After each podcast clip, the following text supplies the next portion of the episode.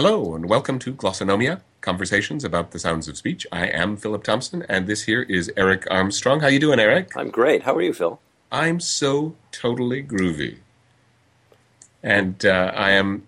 I, I think we might want to let the cat out of the bag. Yes. Uh, since we will have uh, this experience of deja vu for you and I. All over again. We yesterday we recorded an episode on this topic, and it was glorious. It was a thing of beauty, and it was uh, not recorded. Yes. So- I didn't record it. It's my well- fault. Mea culpa. Um, literally, we I, got as to. I said, I always like it when you make mistakes because that brings me up to a level of e- even competence that I can feel good about. Very kindly said. Um, so, what are we talking about today? Today, in a sense, we're tidying up the remaining strands of R that we haven't fully dealt with. Uh, the last episode we did about affricates, but the preceding episode was about R as a vowel. And in that, we introduced a lot of concepts. But today, we have a little bit of work to do to talk about how those post vocalic R's occur in various lexical sets. And uh, then we have a little bit of work to do talking about how those R's occur in links between syllables. Post vocalic. Tell me about that. Yes, indeed. I, I feel convinced that we might have explained this once before, but let's let's start there. That's a great place to start. Uh, the vocoid is the vowel, and so things that are post vocal are post vowel. So uh, I was about to say R's occur, but really anything you could describe as occurring pre vocalic or post vocalic, or potentially, if there's a vowel on either side, intervocalically. And in this case, pre vocalic R is ra, ri, ro, or ra, ri, ro, I suppose, if it's that kind of R. And uh, post vocalic is after the vowel R, ear, air, or. And and- even er and er. Yeah. Yeah, that's an interesting one because certainly in spelling, in a word like brother, the R is occurring post the spelled vowel, but as we'll discuss in a little bit, the er itself is the syllable. It's not after some other vowel. But let's go ahead and call that one post vocalic. It's post vocalic rhoticity, let's say. Sure. And then, as we'll discuss, I think, a little bit later, uh, an intervocalic R could be ar- uh, arrears, I suppose. That's got- Around. yes, around is much Get the better. tushy out of it. Uh, yes. So I do want to catch up two points. Uh, one is a leftover from our African episode. Uh, that's the one that I recently edited, and I noticed that we spent a long time scratching our beards, if we had them, about the what was on the Wikipedia page and the very strange use of diacritics that we couldn't really figure out. Uh, what we had noted is that under the section of murmured vowels, uh, or rather murmured uh, consonants uh, in some affricates, they were using the wrong diacritic, really. And uh, what they ended up using, what seemed a little odd to me, was a dental mark, which is like a staple with the pointy bits pointing down, and under another one, an apical, uh, uh, an apical diacritic, which is a Staple a with the pointy bits pointing up. Exactly. And the reason I hesitate is that there was also a place where they used retracted diacritic. Now, we discussed how that might actually be reasonable, that if a d moves into a j, which is post vocalic, then the d itself is probably post vocalic, is uh, uh, not post vocalic, Post alveolar. post alveolar. Uh, I'm mixing the two. Uh, so that's that's reasonable, but it has nothing to do with murmured voicing, and that breathy voice diacritic, which is what they ought to have used, is a double dot that's underneath the symbol. Sort of So- like a diaeresis underneath. Exactly, exactly. So we will, I'm sure, in our spare time, go to the Wikipedia talk page and uh, make a note about that. Uh, but it, if you want to beat us to it, please feel free. So, enough said about that. Uh, let's go back to the question of centering diphthongs, which we may have referred to, but I don't think we've uh, defined fully. A centering diphthong is essentially what you have when you have a post-vocalic R. You have some vowel followed by R, and that leads us to these diphthongs. And that's because we think of the R component as being something of a vowel. And again, we talked a little bit about that last time we talked about R's, R's as vowels. So uh, let's go through bit by bit. We can talk about the lexical set. We can talk a little bit about how one might transcribe it phonetically, uh, and maybe a little bit of the variations that occur. Okay, so, so first up uh, is near. Exactly. Uh, first up, I suppose, because its nucleus, that is the main part of the diphthong, is the highest frontest uh, one of our diphthongs. I don't know if that's really why I think of it as the first one, but if I were to arrange them on a vowel chart, they'd, they'd move in that way. So, yes, near, uh, and that's all caps N E A R, that's the lexical set that includes fear, queer, steer, beer. And uh, you can see that there's double E or EA spelling followed by an R. Sometimes IE. Yeah, yes. Peer. As in the jetty, not the nobleman. And uh, you might transcribe that with a small capital I, I, followed by a schwa, potentially with uh, rhoticity. So a hooked schwa. So ear, and I would pronounce that in that way, ear. There's a question about whether or not we would put another diacritic on top of that to let us know that it's a diphthong. And uh, in the Lost episode, we did talk a little bit about that, I think. So uh, I, uh, both of us, I'm sure, it's been our practice in the past to put a breve mark over the second part of any diphthong. It's a convenient way of letting people know that it is a diphthong. It also describes the fact that the second part, the, the tail of the diphthong, is relaxed and short. Another way that you could do that is you could put a non syllabic mark underneath that schwa the non-syllabic mark is like the breve. I guess I didn't describe what the breve symbol is. It's a little scoop. A little smile. You called it a, a smile, and uh, oh yeah, that's nice, good. Happy. So a little smile above the schwa, or a frown underneath it is the non-syllabic mark, and that's not the traditional practice. The traditional practice is either to use the breve above or nothing at all, and uh, I noticed because my daughter was taking a Spanish linguistics class that all the Spanish texts used the non-syllabic mark, and I've started to see it in the wild more and more. More people are using the non-syllabic mark to indicate a diphthong, and it makes some sense. I, I think that you said. Now. Pardon? On Wikipedia, they're doing it now. See, all the cool kids are doing it but you don't use either of those, is that correct? That's right. I, I just use the, the pair of symbols and I don't do anything to indicate that the second one is lesser. Um, I, I think that uh, generally my students are aware of the pairing of diphthong symbols.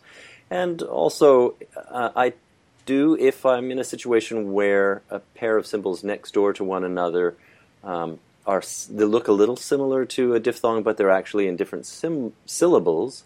I'm going to put a period or perhaps a stress mark, depending on context, uh, in between the two symbols that might mistakenly be taken for uh, uh, a diphthong. Yeah, I suppose if you were saying be a man, that ia is similar to a diphthong ear, near, that we're talking about now. And if you wanted to be sure that nobody thought you were saying beer man, uh, you would want to put a period in between the e and the uh. Similarly, if I had a word like uh, uh, the name Maria, uh, I might put an, a period between the re syllable and the uh. At speed, that might get elided Maria Hmm. into a diphthong. Um, But and if it was Maria, then you definitely would have two separate syllables. I definitely would.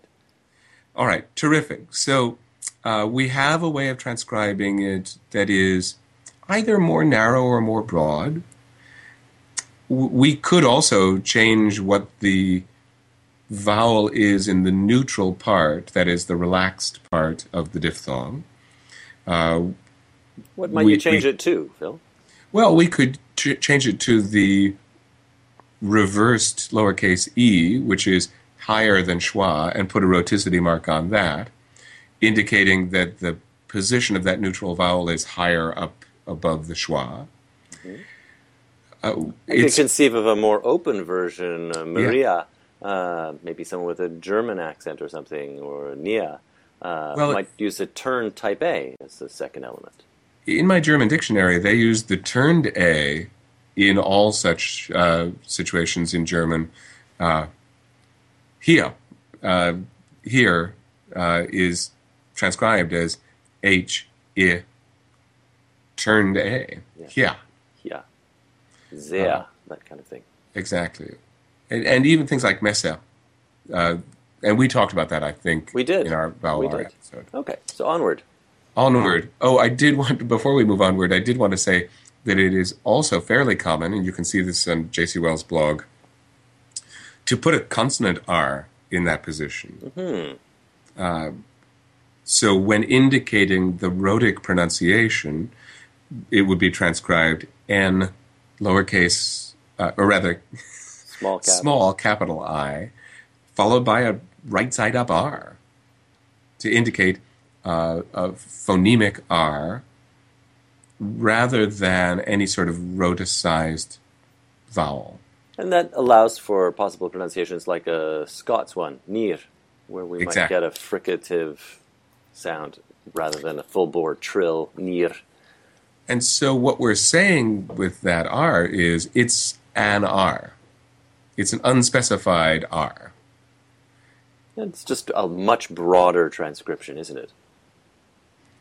Terrific. So let's now go back to, well, I think we've covered near. Yes. So next up is square. Square is uh, all caps S Q U A R E, and uh, the simplest and uh, sort of broadest transcription that I would use would be epsilon schwa with rhoticity. And I, of course, would like to put a breve over the second element, and you uh, you don't need to. Uh, it's about how narrow or how broad we want to be. It's it might be worth saying that both of these, really, all of these uh, are another vowel followed by rhoticity. And we could think of them all in the terms that J.C. Wells transcribes them. That is to say, they are kit followed by R, or dress followed by R. And square is that, is dress followed by R. Uh, anything else about the transcription? I guess that we could say something about the realization that certainly in California, in the Midwest, we get a very tight, very high beginning point for near. Right? Uh, in in the too. upper Midwest, I and do you as well. hmm Sure. Uh, square, We can get a higher, tighter version. yeah, You might want to use a lower case e, so you're getting more of a square. and certainly in the non-rhotic version, we're getting more and more in the UK more square. Very open, almost to an ash. Yeah, exactly. Making it a way, we've said about Ash that it's uh, it's always checked. That there's never a place where a word in English ends with a, but in a non-rhotic accent that makes square very open, squa is essentially ending in a. All right, terrific. The next one or two is uh, no, actually, I should continue around the chart the way that I was aiming uh, and go to start Oh, okay. uh, which starts at the back of the chart, starts with ah. So it's, I suppose you could say that it's bath with r, or palm with r. Yes. Although certainly the words that were in the start category uh, started with uh, an a pronunciation, start. And that's really preserved in Ireland. Yes. And uh, you, the historical process of shifting from start to start has been about the way R works on the vowel, the, the way R shades the vowel. Hmm. There's something about the physical action of the, the making of that R sound that pulls on the vowel and draws it back further in the mouth. Absolutely. And so I would transcribe this, uh, this diphthong as script A, ah, followed by hook schwa, er, with a syllab, non-syllabic mark or a breve. Or not. or not, or not. And uh, in a non-rhotic accent, uh, you, you would expect this one to not have any second element, to become a monophthong. That's true And in most non-rhotic accents, right? That they're going to be a word like star will be sta, not star Yeah, or it'll be sta. or sta, like sta market Exactly. in Boston, And- the grocery chain in in Boston. And and that wasn't the case with near and square. In a lot of cases, you'll have uh, you won't have as much smoothing. I guess we haven't explained what smoothing and breaking are in this episode. Let's do it. Smoothing is the turning of diphthongs or triphthongs into monophthongs. So, I like pie becomes I like pie. The second element is so soft that it smooths together into one monophthong. And breaking is when you take what would be considered a monophthong in most cases, uh, like kit, and you break it into two parts and say him. And you can go even further and take a diphthong and break it into two syllables. So Yes. near could become nia, and we get a break in it. and that at least in in many many cases is the case for near and square near and square are less likely to smooth and more likely to break. Uh, so here? You mean he's here? Uh, or square? In a lot of non-rhotic accents you'll hear that broken but you would never hear start broken. Start doesn't make any sense. That doesn't mean that start can't be pronounced non rhotically but with a diphthong. And so the description that I gave of the transcription, script A schwa with a hook, you could also do script A schwa with no hook, start. And somewhere in the historic uh, loss of rhoticity, that must have been the way those diphthongs were pronounced.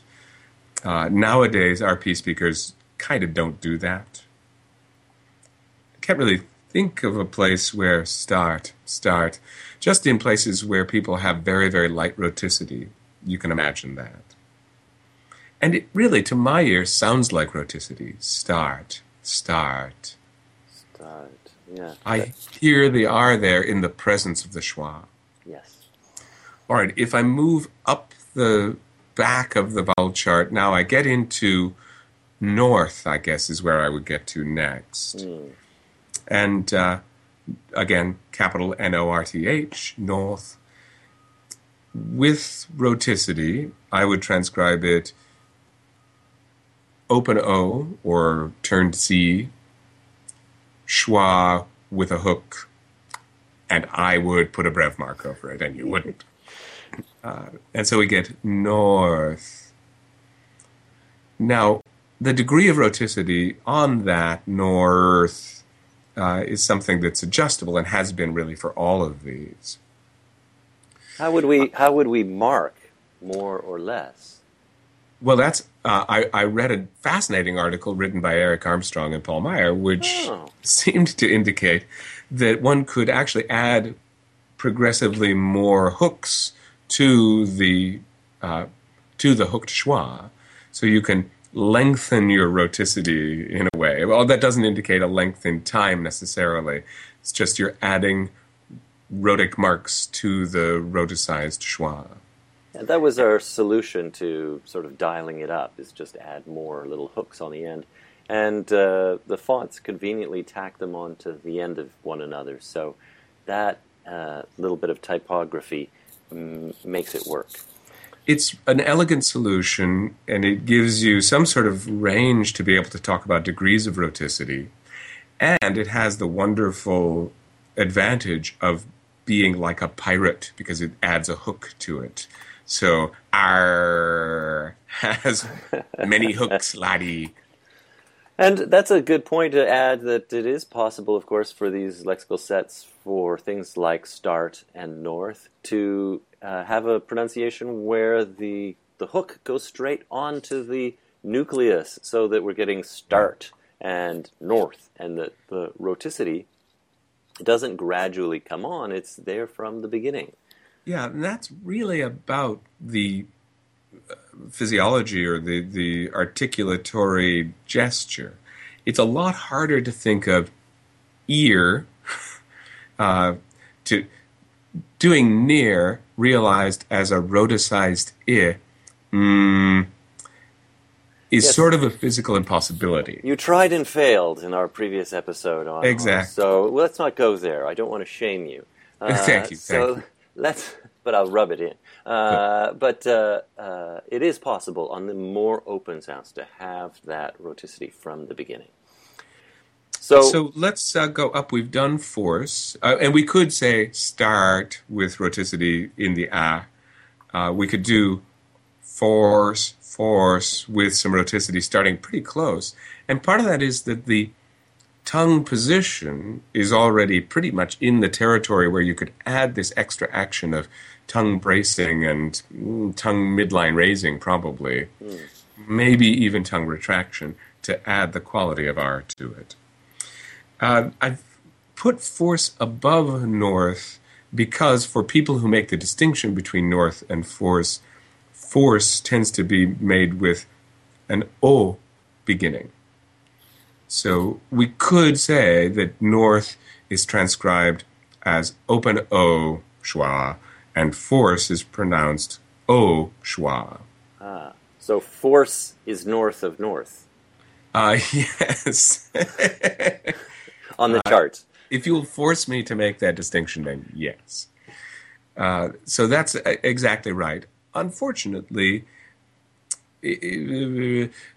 those people who do make that distinction aren't always using rhoticity and they aren't necessarily always realizing it in those places. So I'd be disinclined to reflexively transcribe force as always with an O. Part of that has to do with my own prejudice that I done grew up all the time not making a distinction between north and force, and they're both pretty open for me.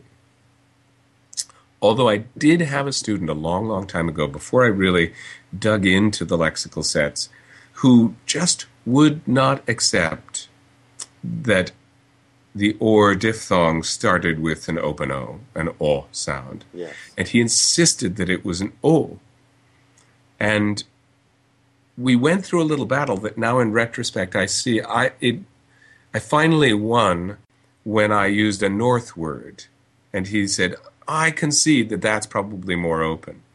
And I was clueless because I didn't really understand that as somebody from Georgia, he was making a distinction between these two sounds that I don't make. Yes. So I'm able to go back in time and realize that I was my authoritative uh, insistence on a transcription was based on my ignorance. So if he's listening, that's about as good as an apology Jake, as he's going to get. Please, Jake, forgive me. You taught me a lesson. Excellent. Uh, it's always good. We've said this before when students object when they say, "Demonstrate to me that your argument makes sense," and reconcile the conflict that I have between my perceptions and what you're telling me. We should always be able to do that. Yes, If we and can. it, it, we get to learn by them doing that over and over. So, uh, one up from force and sort of in is cure. Right.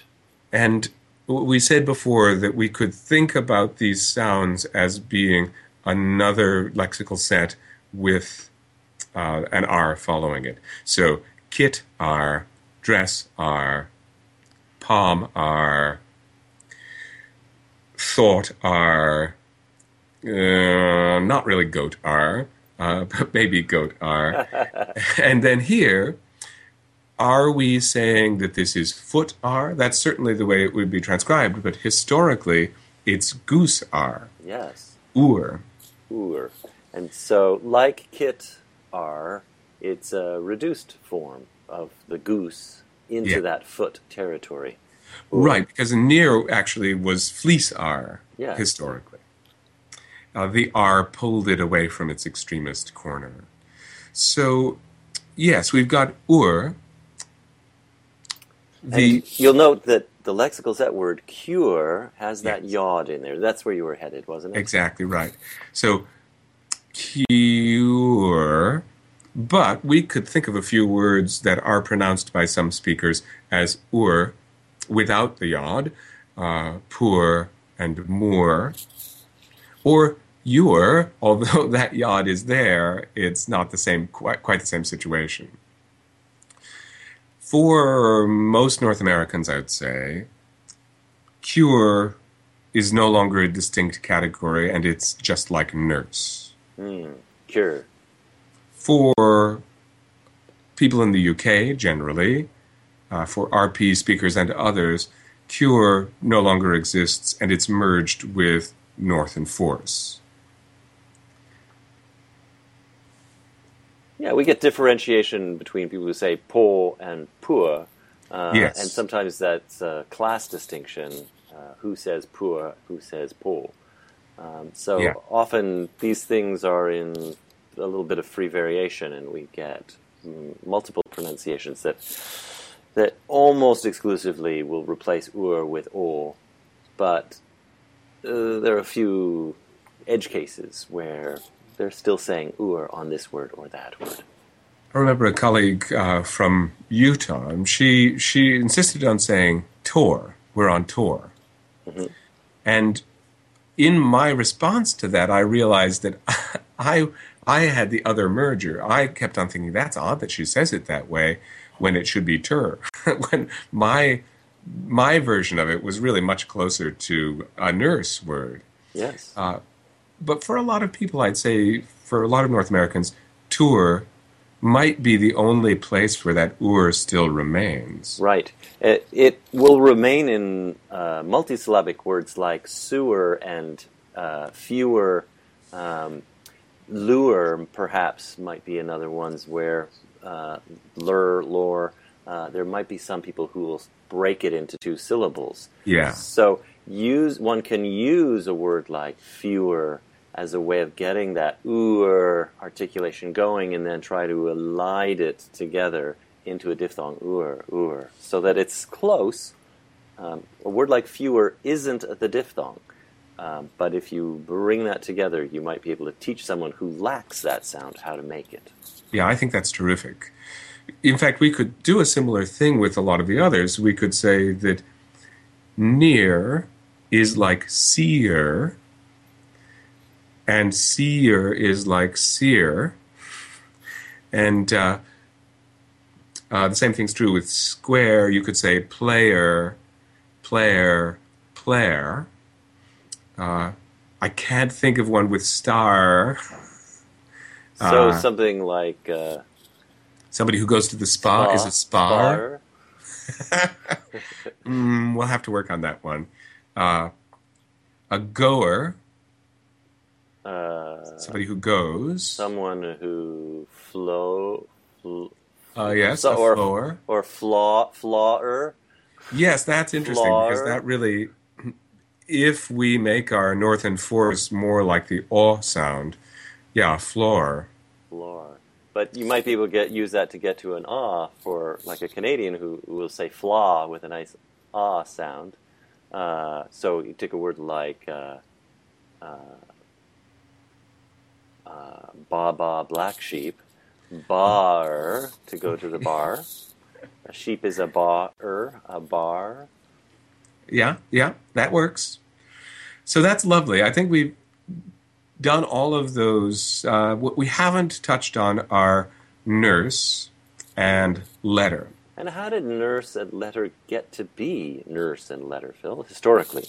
Well, nurse, it's you can sort of see the leftovers in Irish speech, for example. Hmm. That you'll hear people distinguishing between a Norse and uh, uh, a hearse. Uh, that hearse, the er sound, was historically, again, one of these vowels followed by r. And there were distinct versions of them for each of the vowels that preceded the r.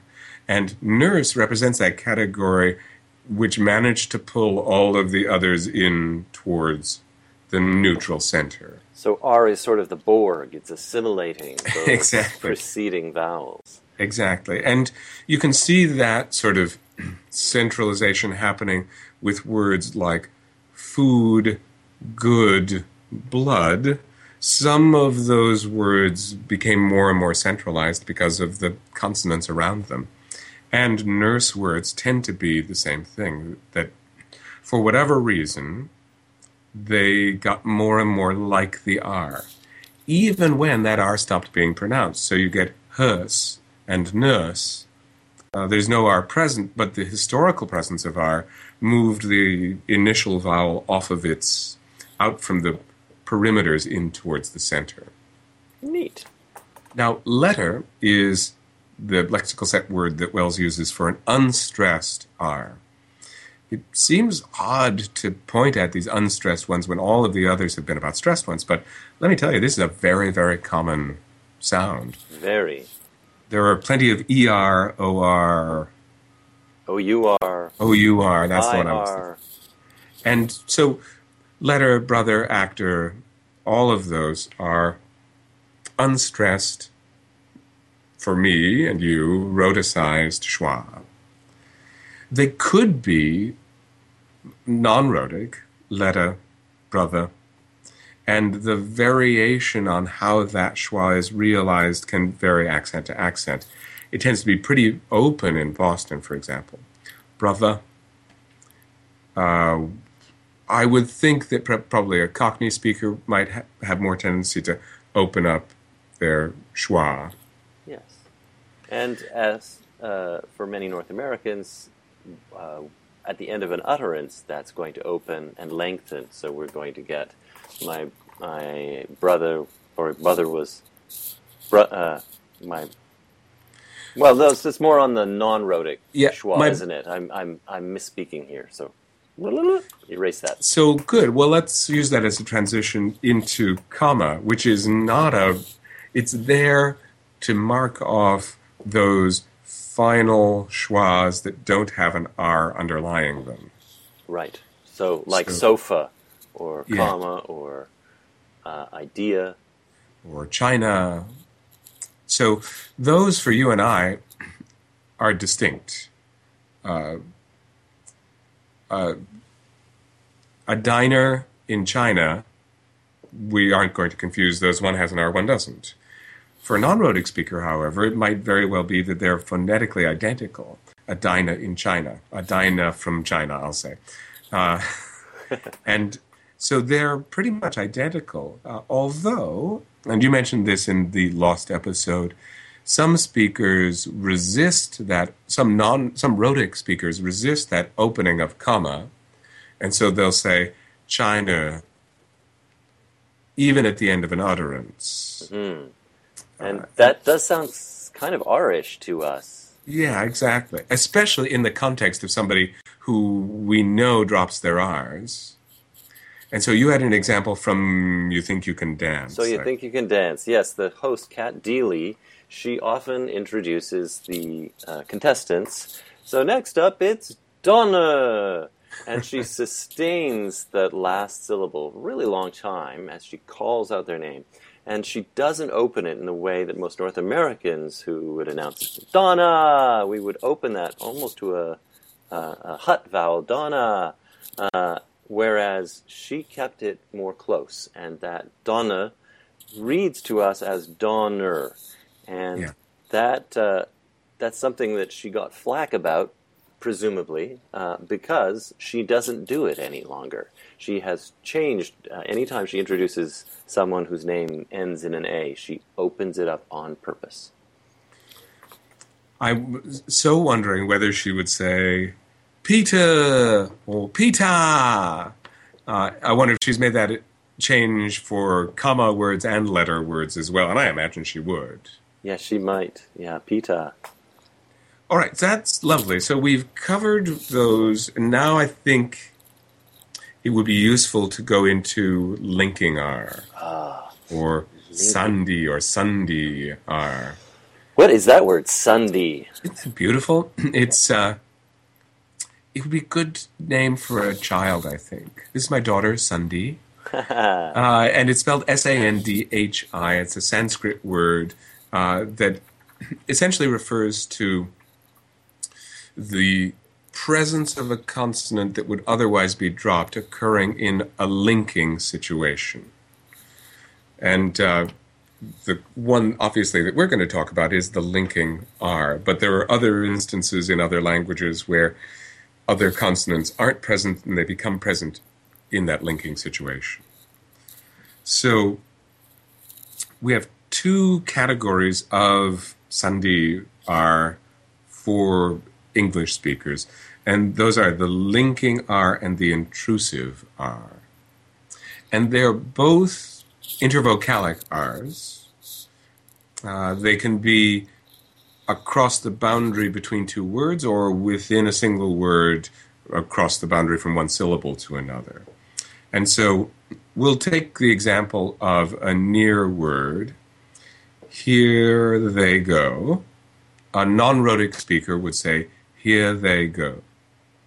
But if they said, Here is, they would return that R into that linking situation. Same with square, square root. No, that's a bad example. Uh, square package, square is the shape. It is the manifestation or the pronunciation of an R that you could say is a historical R or a spelt R or conceptual R. The non rhotic speaker still has somewhere the notion that an R is present, but it isn't pronounced. So when they say brother, there's an R there. And it will come back. Brother is. Uh, if there's another vowel following it. I think that's about. It could be. I think it's about clarity and about articulatory ease. Brother is, brother is, brother is. It helps to make that transition to be able to sort of reach towards the alveolar ridge and to put a little bit of bracing in there. And it helps make it distinct for the listener as well. Mhm. Brother is, brother is. Yes, that distinctiveness of the abrupt uh, R makes a strong pulse in the Yeah. syllable nature of the word, and that really helps to raise intelligibility. And so we can see this in near square, north force, start, cure, nurse, and letter. All of those will behave in the same way. If comma behaves like letter, comma is the name of a goose, uh, then, uh, then what we've got is that rule being applied in a place where there's an where there isn't a historic or a spelled R, and in that sense we say that that R is intruding into a place where it doesn't belong, and so we call it an intrusive R. And there are people who have sort of a bias against it. Yes, Uh, absolutely. And one can It's- hear sort of newscasters who've been told not to do it, carefully leaving a little space so they don't. Yeah, The there was a study about it. that, wasn't there? They they sort of polled presenters on the BBC, or they listened to them. But I think William Labov did a similar thing. Uh, he went asking people in Macy's and so forth where the fourth floor was, uh, and so he would. My, understanding of that study was to sort of to identify which social class Exact. had R or not post vocalic R. Exactly, right, on the so- fourth floor. the people in the in Macy's had a different. uh, But it wasn't so much about linking or intrusive R. It's true. Although I think that the reason he chose fourth, fourth floor was so that he might elicit a linking R after the floor. Oh, I think he was looking for a linking R as well as just post oh vocalic I R. didn't realize that. Oh, okay. Oh, uh, I might be making that up. Okay, so uh, we've got we've got linking R, and we've got intrusive R, Yes. and Uh, it, does it say- happen everywhere? uh, an intrusive R could happen anywhere that is phonetically identical to a situation which would produce a linking R. So if we've got something that is phonetically the same as near, square, nurse, letter, north, full start cure, but it doesn't have an R in it, and it's followed by a vowel, that could elicit this kind of linking behavior that we call an intrusive R. So let's see if we can make an example. Can I do that? Oh, please. So, uh, uh, if we started with a word like uh, that ends with ah, so like the word uh, spar, to, you know, to spar with someone. So it's a start. It sounds like a start, Start word, but it isn't a start word. So it's a the um, word spa sounds exactly the same as the word spar. Uh, so uh, if uh, to spar is a good thing, to spar is a good thing, I would have a linking R between uh, the, the, this verb of sparring. To spar is a good thing. But if I, I want to say to go to a spa is a good thing, I would put an intrusive R after that word spa uh, because it sounds to a non-rhotic speaker exactly the same as spar. Exactly. Um, and the reason it's stigmatized is that it is a, a natural thing, but not a proper thing. The historical R, and whether it's in the spelling, is about correctness, and but that's not the way in which that impulse is manifest. It's a phonetic, unconscious thing. Uh, so I'd say that it is natural, but not correct. Yes, I mean the people who say that one's speech should match the way you write, often they, they feel like, well, spa is should be pronounced spa is. They Uh, often no R that. written that way. Yes, yes, indeed. So the sort of orth- orthoepists is that Yeah. the word, Phil? Yeah, I love that word. Uh, so uh, similarly, uh, a word like um, uh, roar and Mhm. raw, raw in my accent, but raw could be uh, sim- uh, uh, uh, to roar, roar and roar, uh, to roar and roar. Uh, or I'd have a linking R, roar and roar. Uh, or don't eat raw eggs. raw eggs. So we'd have a intrusive R there. So we've got ah and o. We can of course have it on schwa because its letter and comma are alike. Yeah. And really, there's only one other case, and that is when uh, we get a word like idea elided to be like near, and so uh, idea is. Normally, Yes. to me, idea is like a comma word because the D syllable is separate from the uh syllable, idea. Uh, Hmm. But if you elide it, idea, then it functions like a near word. yeah, so, So the North same Korea. principle. North Korea is. Uh, I have an, I have one for cure. You do? I do. The skua is a large bird. What's a skua? A skua, S K U A. It's a Skua. big seabird. Right. So like this- like idea, we can elide it into one syllable. I don't think I could get a square. meh. Uh, no, I got nothing. There's got to be one. Uh, and The word meh is popular. The Oh, word yeah. meh is popular. exactly, M E H. Meh is what I'd like to say. Meh. Meh is what I want to say. Meh. Yes, we did uh, raw. You could also, one of my favorites is there's a floor in the floor. Right. Uh, and nurse, I suppose if nurse is a neutral vowel, Can you find one with no R spelling? No, you can't. uh, yeah, ha, H U H. Huh. Ha is the thing I would like to say. Eh. Uh, but definitely letter comma. That's why comma exists. Uh, we don't have a skua category because skua would be the only word in it. Yes, and normally skua is uh, two syllables. Skua, not yeah, that's skua. true. All right, so we've got this intrusive R. Uh, Now, we've you touched on briefly the idea of it intruding within a word. So, yeah, yeah. But right, I like should- to make drawings. Exactly. Because the the connected vowel is ing. It doesn't matter whether it's a separate word or a separate syllable because speech is connected. And there's no reason to separate those except that they're conceptually separated. And that it's a root of a word draw, and we're tacking on an ending, ing. So, in some people's minds, that really is uh, uh, like two words draw, ring.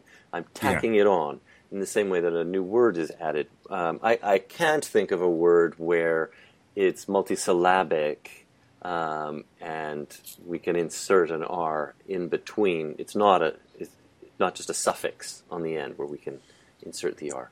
Um, and maybe our astute listeners can think of an example of an Yes. ah or an o word where there's no R in the spelling and it goes into something else. Um, I, nothing comes to my mind. No, I would I would expend too much mental energy trying to think of one, but I, that doesn't that's not the same as saying that I don't think one exists. Uh, I, I thought I'd take a brief step back uh, because I see in my notes that we've got cloth plus R, trap plus R, and kit plus R, and the way those behave internally, uh, in terms of linking, not intrusive, but linking R, is one that's worth pointing to. And so if I take cloth plus R, the word or what I would say Oregon, Wells lists Oregon as a cloth word, hmm. with the cloth sound being in the first syllable o, and the second syllable being r, gun. And that's not how I conceptualize it at all. It's or, gun. And probably I'm continuing that R smoothly between the two syllables. So for me, cloth plus R equals north and force. Yes. For me, cloth, it- the way I realize my cloth is the same way I realize my thought. So that makes logical sense. For some speakers, though, in those cloth plus R words, they're really using their lot word. They're saying Oregon and Florida are horrible. Horrible. Horrible. And they say a lot, a lot. oh, you were talking about the accent. Oh, I thought you were just saying that they're horrible places to live. No. No. Florida, I'm beginning to think might make that list, actually. But Oregon, definitely not. No, it's a lovely place, Oregon. Or Oregon. so yeah, for an RP speaker, Oregon, Florida, they're clearly cloth lot words with an R following them. Uh, the way I perceive them is north and force. right. Now, Horrible. I'm going to show my Canadian, wave my little flag here. Uh, how would you say B O double R O W? Uh, now that's interesting because I would actually make that lot borrow. Borrow. Tomorrow. I wouldn't say sorry, borrow. right? Tomorrow. Yeah, borrow and sorry don't fit the category for me of Oregon and horrible. Right. And whereas Canadians, the point I was making is that we make them or words, so we've got borrow and tomorrow and sorry. And that's a distinctively Canadian sound. And you'd say that's identical to Oregon and Florida. yeah? Absolutely, yes. And so a word like forest seems to be more commonly a North Force word in North America. Yeah. Uh, uh, whereas uh, some people, you're not likely to get forest, though some people will say forest. I think it's less common. Uh, It is a pretty localized East Coast New York feature. And interestingly, got picked up into Good American Speech by Edith Skinner. So I I've certainly, in the voice coaching world, heard people advised to say the forest of Arden. yes. Uh, probably also the word conjure fits into the same group of what I take to be very peculiar, old fashioned, uh, leftover pronunciations. But again, I'm biased towards my pronunciations. They seem neutral and normal and beautiful, etc. And so when I hear somebody say forest, it seems very odd to me. And forest seems much better to me. Now, I think that there was an agenda, not only uh, a bit of Anglophilia and the context of New York in the 20s that led towards that choice. I think, and we'll find this, I think, with the others in this set of three categories. If you're trying to reduce rhoticity, making this choice allows you to treat the first syllable as non rhotic and the beginning of the next syllable as an alveolar approximant R. So we get horror, horrible, rather than horror, horrible. So, in, in a way, that that uh, R, consonant R, starting the second syllable, we get a more abrupt R, um, and uh, you know, it, it reminds me of the difference between a speed bump and a speed hump. Do you have the speed bumps and speed humps? Speed bumps are the things you have in a parking lot. They're about a foot wide and about maybe four or five inches high, and you really have to slow down to go over a speed bump. Don't you have zone strié? Is that stripe paint on the? You have to slow down. I to remember being in Toronto and running into these Uh, there, there are bouncy these, little. There are these uh, what are called rumble zones. Yes. As you come to the end of, say, a highway that's about to end, they they groove the road, yes. and as you go over it, it goes. Uh, similar to doing a bilabial, an alveolar, and uvular trill all at once. Um, and it, it really makes you wake up. If you're snoozing, you're going to wake up. But uh, uh, a speed hump is about four to six feet wide, and it's Hmm. still it, so you can go over it at a fair clip. You can't go full speed, not 30 miles per, per hour over it, but uh, you you don't have to almost stop the way a speed bump causes you. So to me, if you're doing horror, that's like a speed hump. It's Mm-hmm. horror that uh, rhotic schwa going into maybe a bit of a consonant R. It's it's slower. It's not as abrupt. Whereas horror, it's it's uh, shorter and it's more distinctive and uh, creates a cleaner sense of the first syllable, which arguably raises its intelligibility. Um, But the duration of the R does not necessarily have anything to do with the quality or duration of the preceding vowel. yes. I can say horror, horror, and make it horror. There's no inherent need To shift the quality of the first vowel. Exactly. And I feel like the choice of horror made it easier to prevent strong rhoticity. I I think that there, there's one other thing going on there is that if your native pronunciation is horror, uh, to switch to horror feels like a shift to of a different lexical set, and by shifting to a different lexical set, it's a different enough change that the muscle memory that is engaged in saying the thing you've always said is disengaged to a certain degree, and you can make this new pronunciation, adopt it more quickly. And so I bet you get greater success right away if you say, don't say horror, say horror. And it's just so different that, oh, yes. I can make that shift. Now to take hor- horror and go horror and just change the R, which is a more challenging pronunciation to ad- adopt, I think, you, yeah. you'd have less success. Uh, and that's the in English as a second in in language acquisition studies. It's the markedness mm. question that people tend to pick up the odd things first because they're so different. They notice them. This, of course, comes to a question of pedagogy. Is it most expedient to make people make large changes that they can really do and then trust that they'll sort of settle back towards something useful afterwards? or is it better to work carefully through the experience with the student so that they become masterful in making those tiny distinctions? I well, vote for the latter. Well, you know, there there's an argument for uh, errorless or less error learning, and that by starting with things that are where students are more likely to have success, that they will it will reinforce their attitude toward learning. And so here I am having success. I'm doing something that's far away from me, and because it's far away, it's more marked, as you say, and so I, I have greater success. I have success. I'm convinced I can do this. I go on to more difficult things, and that success builds on top of itself.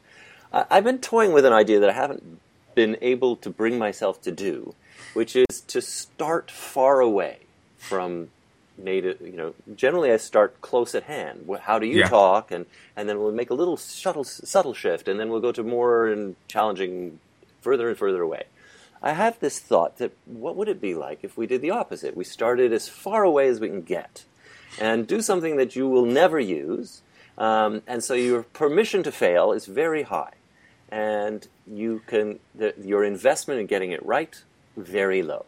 Um, but because it's so marked, so different from the way you normally speak, then you're encouraged to, I don't know, play with it a little bit more.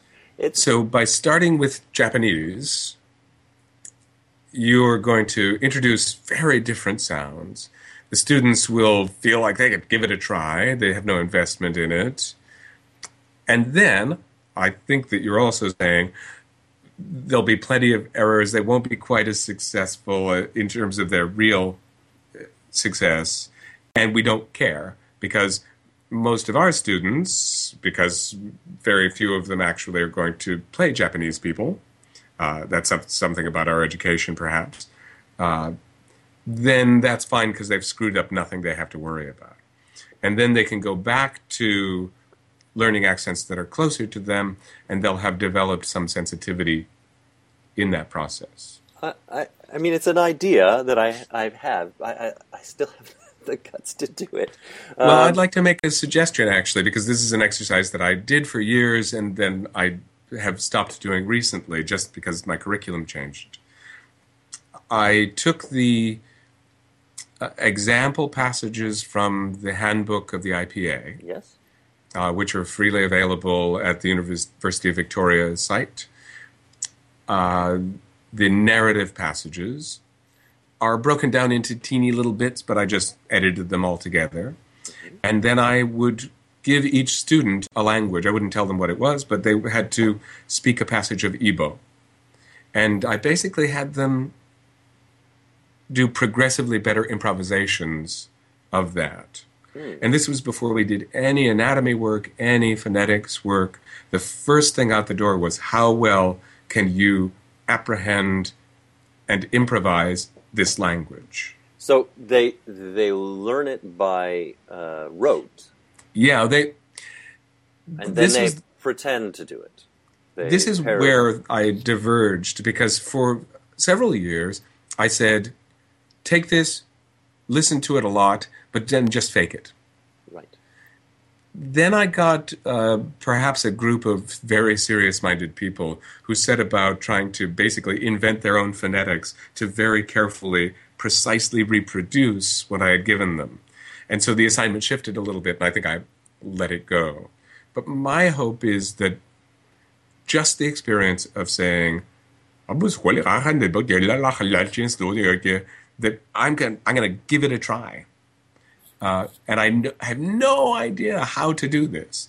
If nothing else, it will make them realize how much they don't know and how much they need me. but I also think that there's a sort of joy in that, that the actor's experience is to try on something strange and try to inhabit it. So I don't know. I've sort of let it go, uh, but it does, in some way, answer the question that you're referring to. That mm.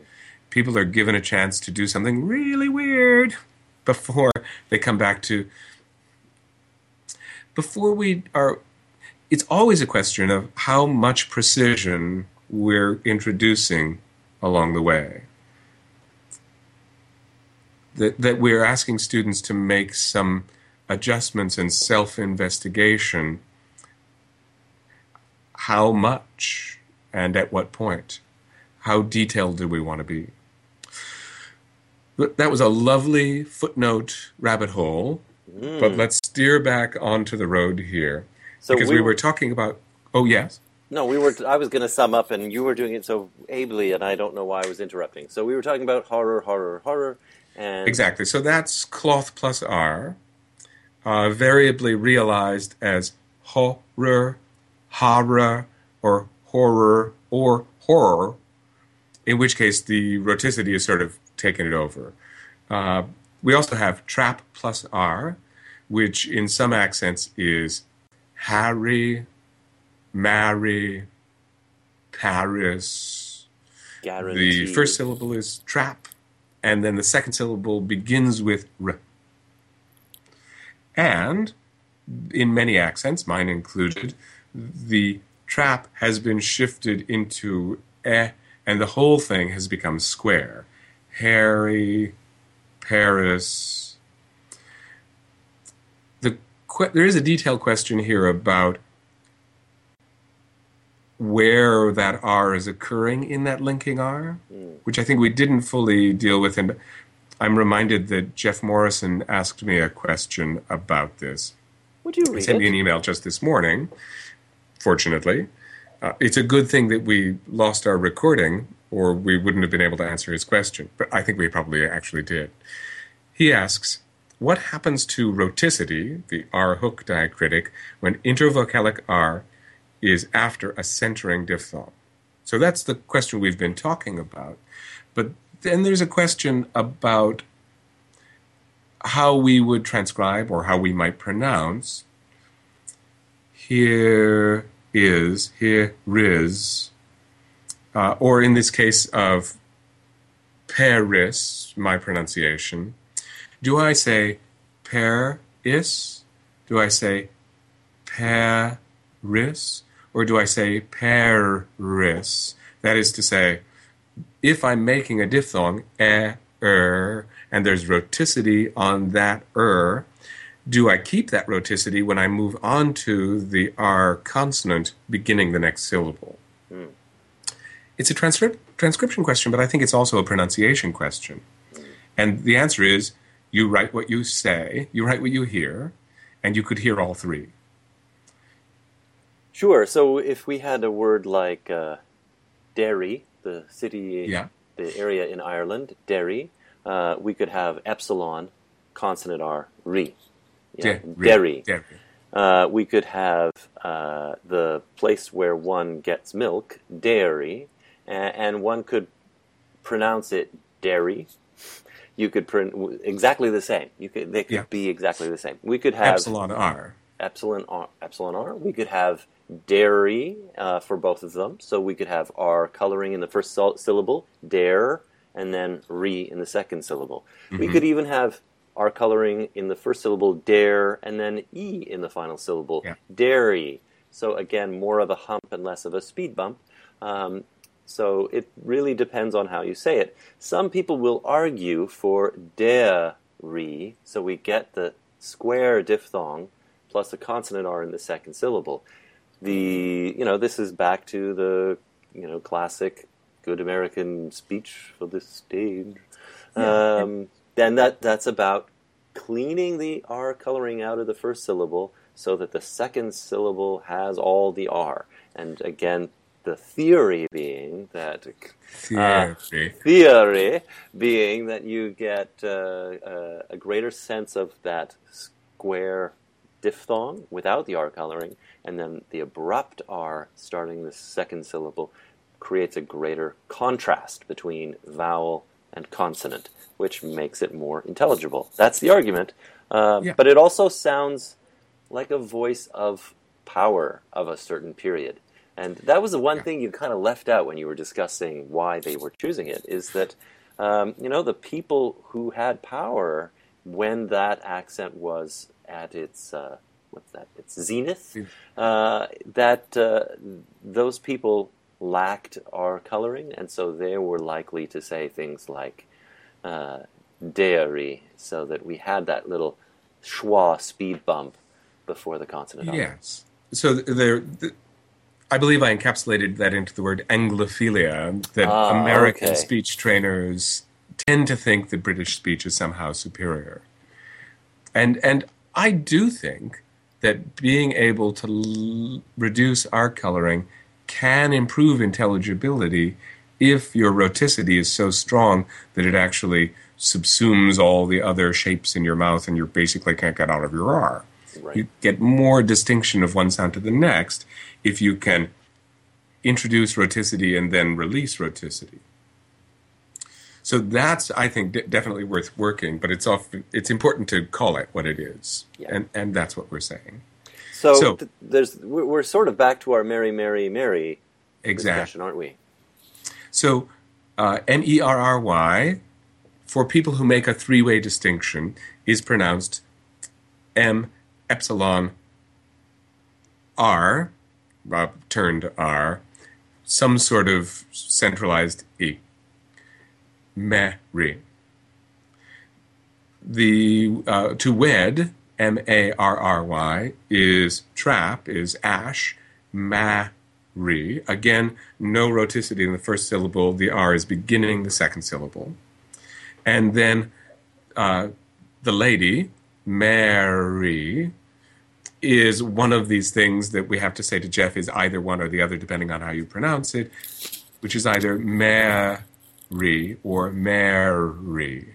Now, it seems to me the people who are likely to say Mary, Mary, and Mary are likely to be non-rhotic speakers. Yes, because as we just said, our rhoticity can come in and level the playing field.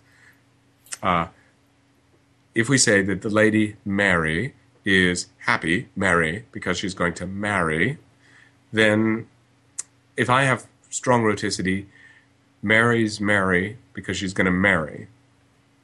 I my Emerge. vowels have been draped in R. They don't have enough agility to move into these other shapes. And th- there's no problem with intelligibility in most contexts that those words are homophones. We live with homophones all the time. Uh, yes, your homophonia is something we can tolerate. yes. Um, so uh, the uh,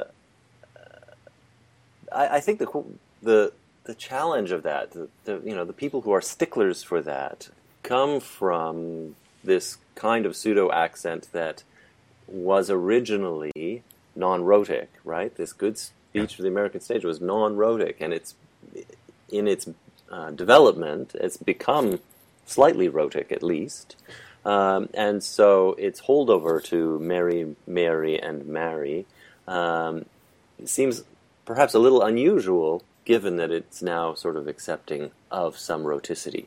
And uh, um, that, you know, if you look at New Yorkers who historically have Mary, Mary, and Mary, uh, even New Yorkers who have rhoticity now, and s- some New Yorkers do, um, they maintain the distinction of those three lexical sets in those words as a means of hanging on to their New York linguistic identity.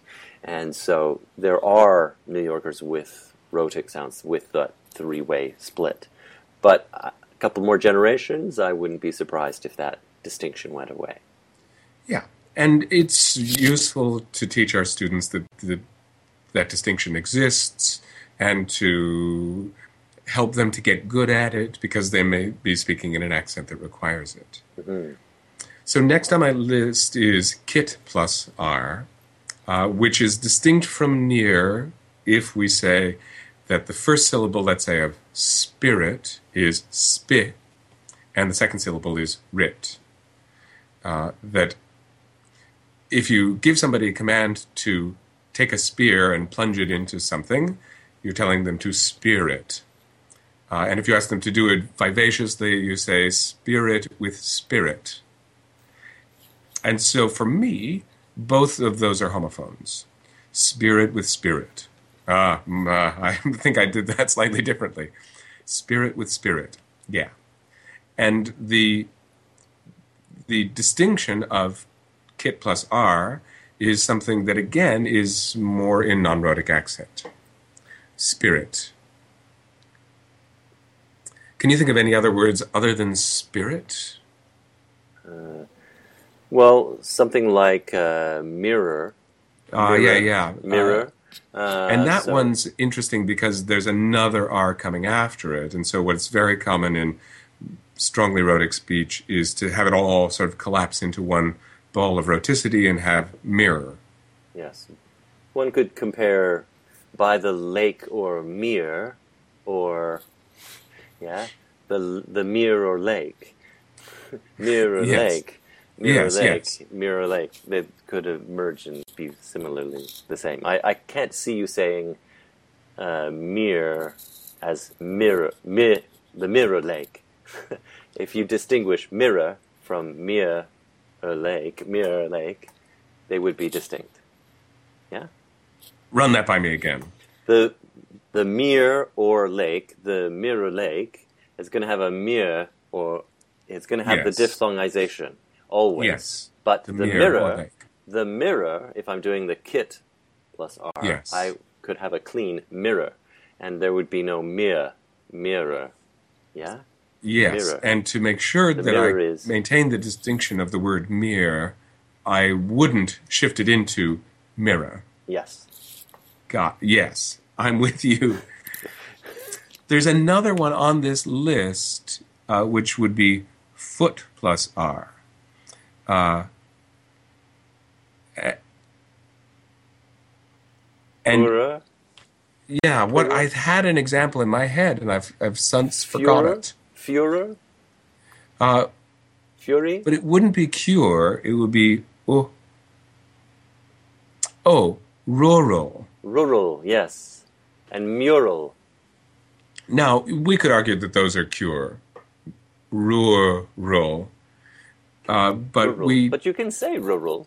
yeah, definitely, and rural, uh, Rural. rural horror story is one that I'm sure that we've run into in in speech training, Right. or on Thirty Rock, uh, the character Jenna is in a film uh, which is the rural juror. And she always pronounces it, oh, yes, Roger. And nobody understands what she's talking about. And that's, again, just one of these places where the foot or cure is being consumed by the roticity. And so, rural. I, the street I grew up on was Rural Route 1. Wow. and and it was pretty monosyllabic, Rural Route 1. Right. In Canada, those are rural rural routes. Rural yes, route, exactly. Rural route one. Rural route one. Typically Uh, written RR one. It- yes, exactly.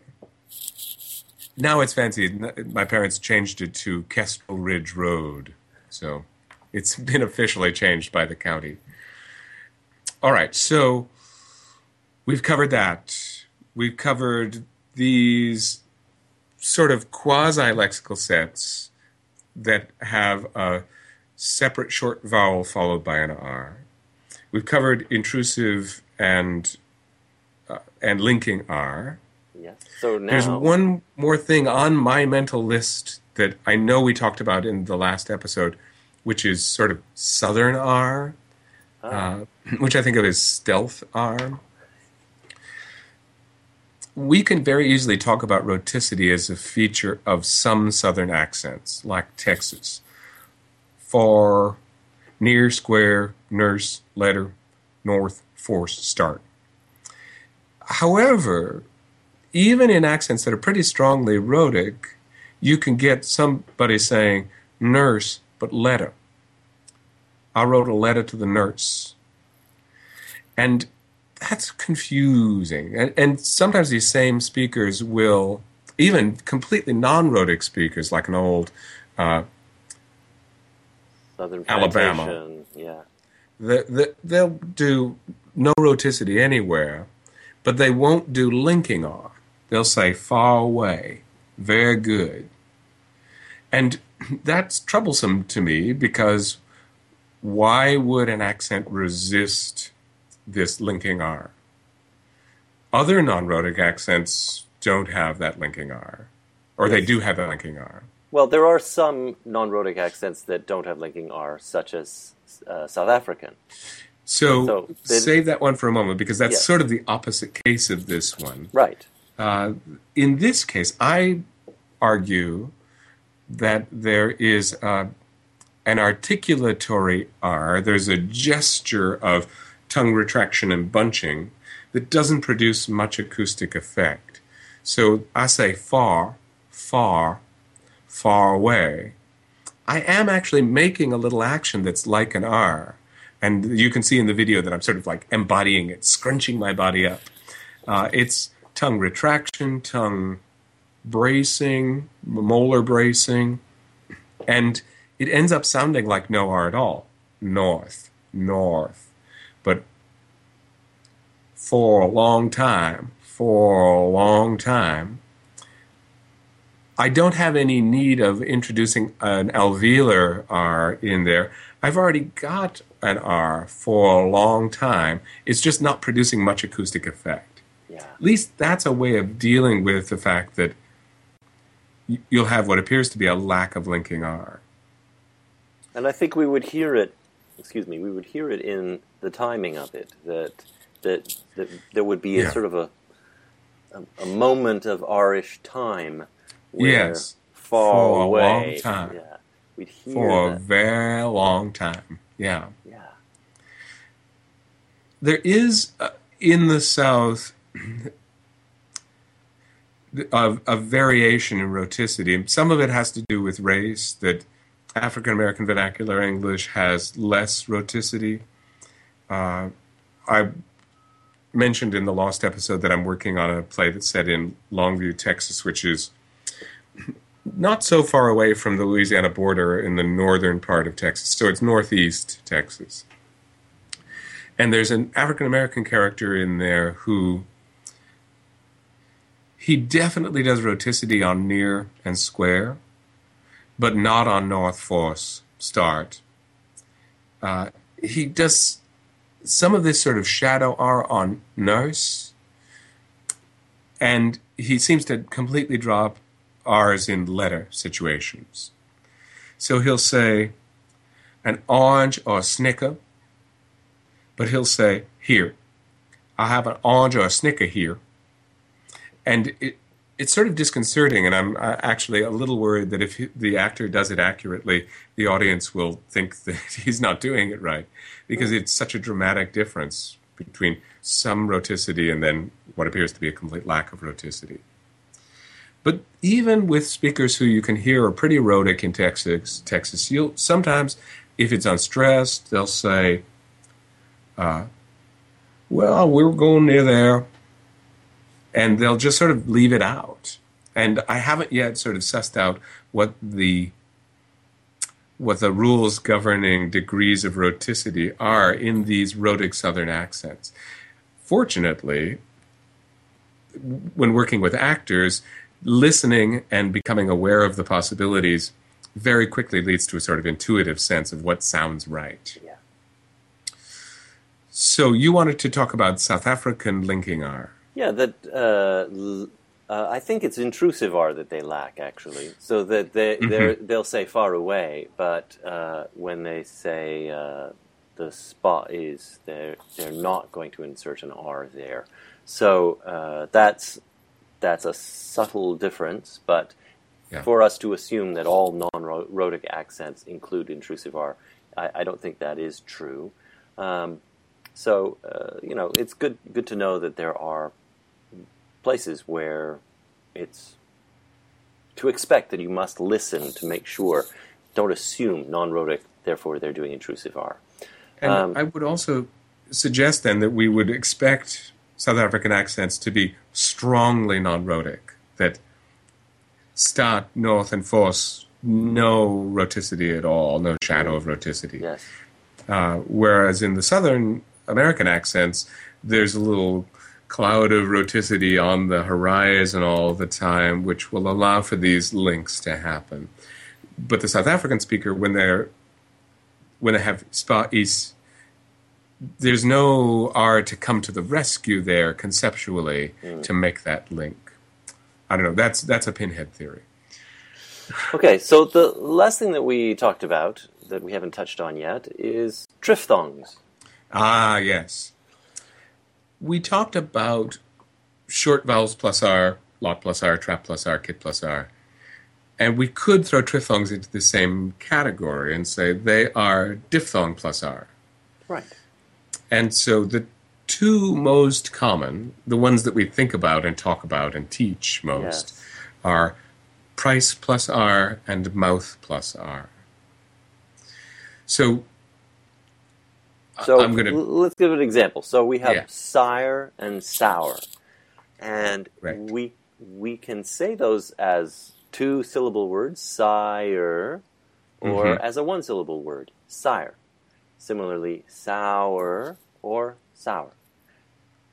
Generally, it seems to me that that elision to one syllable happens because either you're speaking very rapidly or because some writer is purposefully making a two syllable word fit into a whole that fits a one syllable uh, chunk in a bit of verse.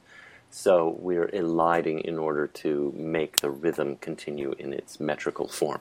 Right. So, uh, for a muse of fire that would ascend, Yes. uh, or whose action is no stronger than a flower. I suppose that could be a feminine ending. Could so- be, could be. Um, Uh, so those are those are the most common instances of where those happen in English. Um, And they are generally transcribed the same way you would transcribe the diphthong I, er, and and for a rhotic speaker that's a hook schwa. And in your system, because we don't add breves and other markers, we simply put those three sounds in a row without any periods in between to indicate a syllable break. Right. So we get a, i, er, ire. I made that front A kind of backish. I apologize. you're forgiven. Thank you. So that's a printed A, a small capital I, and then a schwa of some stripe. And for the other, it's our, which is print A, U, schwa. Now, because I like to put breves and non-syllabic marks, I'm left in a bit of a quandary as to where I'm going to put them. Because if it's all one sound, the first sound is the nucleus, and that's clearly the strongest bit, and the other two bits, ear, or, are both unstressed, short, non-syllabic, and so I have to decide whether I'm going to put a breve over each one or a non-syllabic mark under each one, or get on your boat and not bother to put any of them on there. And you couldn't just put it on the middle one, could you? Well, I could, but then a clever student might say, "Do you mean that that one's short, but the second, the third one isn't, and isn't that a two-syllable ire?" Right. And so I, I sort of, to be consistent, have to, if I'm going to deal with one, I have to deal with them both. Right. And yeah, in our Ghost Phantom episode, we discussed the idea of perhaps you could put a smile above one and a frown under the other. Uh, but that's sort of splitting two worlds, right? Because the breve is about length, and that's sort of a phonetic distinction, and the Uh, non-syllabic is sort of a phonological uh, Yeah. notation. So Although it has timing, you know, it has to be heard somehow. right, Uh, and so- uh, the the seems to me that the schwa is likely to be thought of as possibly a new syllable, ow, new syllable er. So perhaps breve then non-syllabic would sort of say, don't make this a new syllable. Um, However, if I'm free with my syllable break marks everywhere, then if you don't see a syllable break mark, then you don't think it's a sec- separate syllable. that's my take on it. And I tend to not use those syllable break marks unless I'm clearing up an ambiguity. Uh, whereas some folks just love them syllable break marks, they throw them all over the place. right. So, So we've got our two favorites, but there Yes. are others. So uh, generally, words that are less likely to be elided into a single syllable. So we've got sire, we've got sour. We could have Sawyer, like Tom. Sawyer. right, choice plus R. yes, and so we could elide that together into a single syllable. Um, we could have sower, someone who sows seeds. So uh, that would be um, goat plus R, and so sore. Um, and a soothsayer could be square, uh, uh, sorry, uh, uh, face, Face. plus R, and uh, not square. So di- differentiating sower from feeling sore, or soothsayer from uh, the sound like in bear. So Bayer who make aspirin and bare naked. Um, so it's important that there might be a distinction there. There's a problem that happens as we go faster with these triphthongs is Yeah. they start start to smooth, and so ayer starts to become air. Uh, it becomes a diphthong. And so it may just merge into a diphthong and not really be a triphthong. I think there is a triphthong that sits somewhere between two syllables, a, er, and er, uh, that is uh, more rapid but still maintains the three vowel qualities. It's interesting that I I would think that player, for example, is resistant to to this. I don't I can't think of a a North American English speaker who would allow player to become player. Oh, I can. Yeah, can hockey players. Oh, Lots of hockey players. Um, and uh, uh, it does start So the quality like of the pair, vowel is player. still high. Players, Player. players, And but- I think that many of the people who distinguish, uh, who, who who do this smoothing, will distinguish uh, uh, something like player from uh, a word like bear by making bear more open.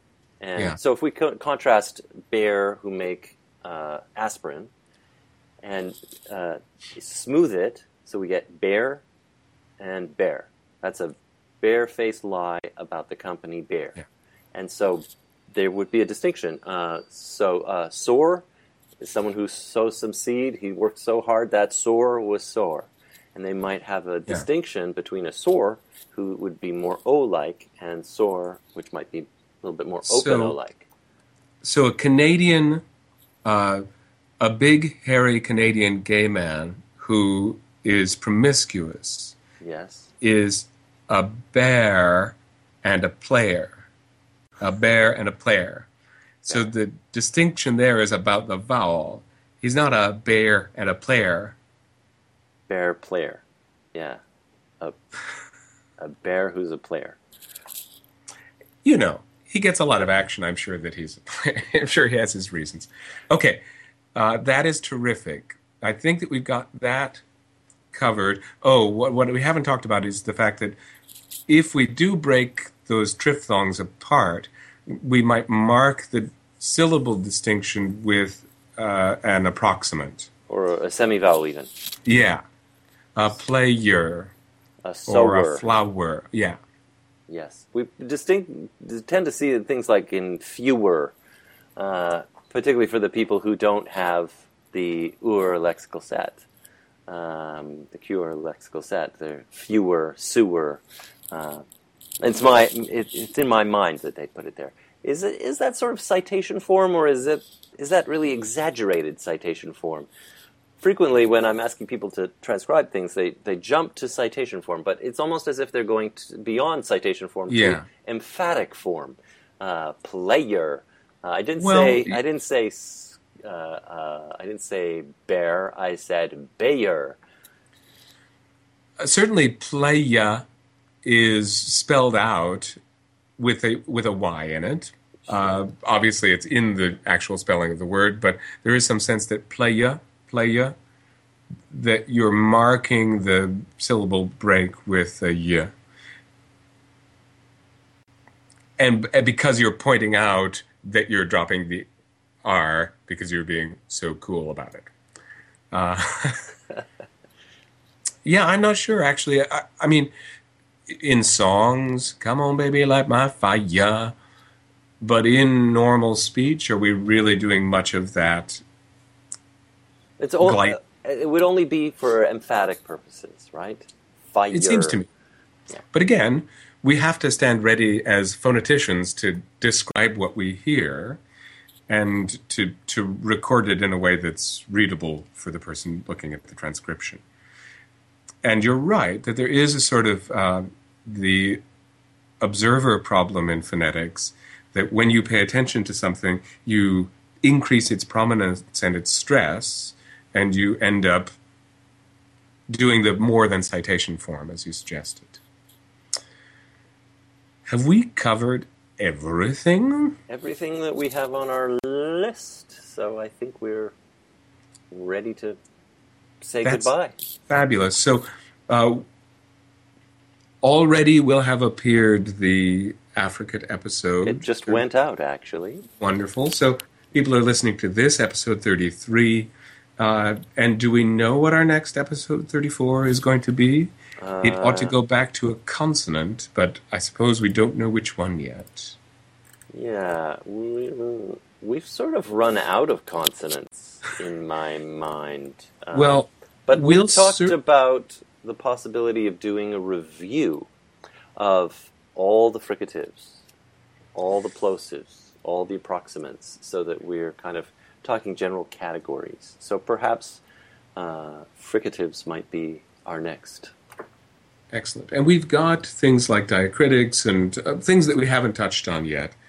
Certainly, though, if our listeners had something they really wanted us to cover, they could send us an email. To glossonomia at gmail.com. Excellent. Uh, it's been terrific. Thank you so much. Uh, let's just, between you and I, say that this recording was so much better than the one that got lost. Yes, absolutely. And how lucky we are that that happened. And today we're trying out a new form of recording. We're using a tool that records the two of us straight through Skype. And so we'll see how that turns out. And um, maybe it'll be something we keep, and maybe it won't be. So uh, we'll, there's a question in the air about the quality of this, how this turns out. So Do let us know. thank you. All right. Thank you, Eric. I'll talk to you next time. Next time. Bye bye. Bye.